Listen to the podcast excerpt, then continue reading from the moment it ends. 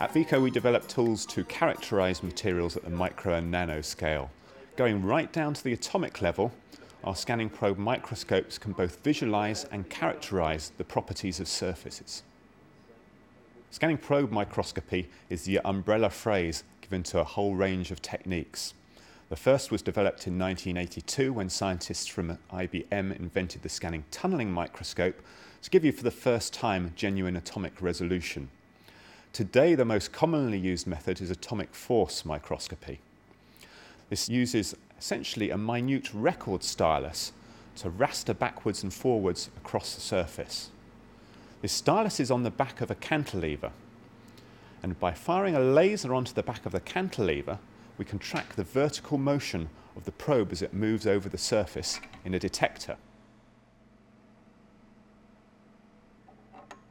Piezo-ceramic technology enables the tip to be moved across a surface with angstrom-level accuracy. A feedback loop is then used to generate a three-dimensional image of the surface on a computer. The two most common modes of operation of the atomic force microscope are contact mode and tapping mode.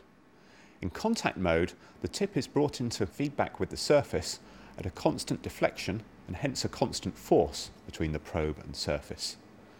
This force is maintained at just a few nanonewtons between tip and substrate, which enables most materials to be scanned without any surface damage. However, some soft materials, soft polymers, or weakly adhered biological materials could be swept away by the probe or alternatively could be picked up and themselves contaminate the end of the tip.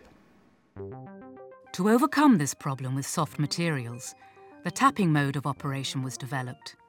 In tapping mode, the probe is oscillated at its resonant frequency. Now when the probe approaches the surface, the amplitude of oscillation is damped, initially by electrostatic and van der Waals forces, and then potentially by the surface itself. We controlled our feedback in tapping mode by keeping a constant amplitude of oscillation, hence a constant damping of our probe. This eliminates lateral interactions between the tip and the surface, allowing soft materials to be imaged with very high resolution.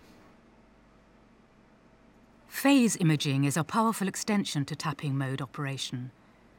By detecting the phase of the tip oscillation near the surface, properties other than surface topography can be mapped, such as surface adhesion or hardness. Using a probe tip coated in another material, further extends the range of applications.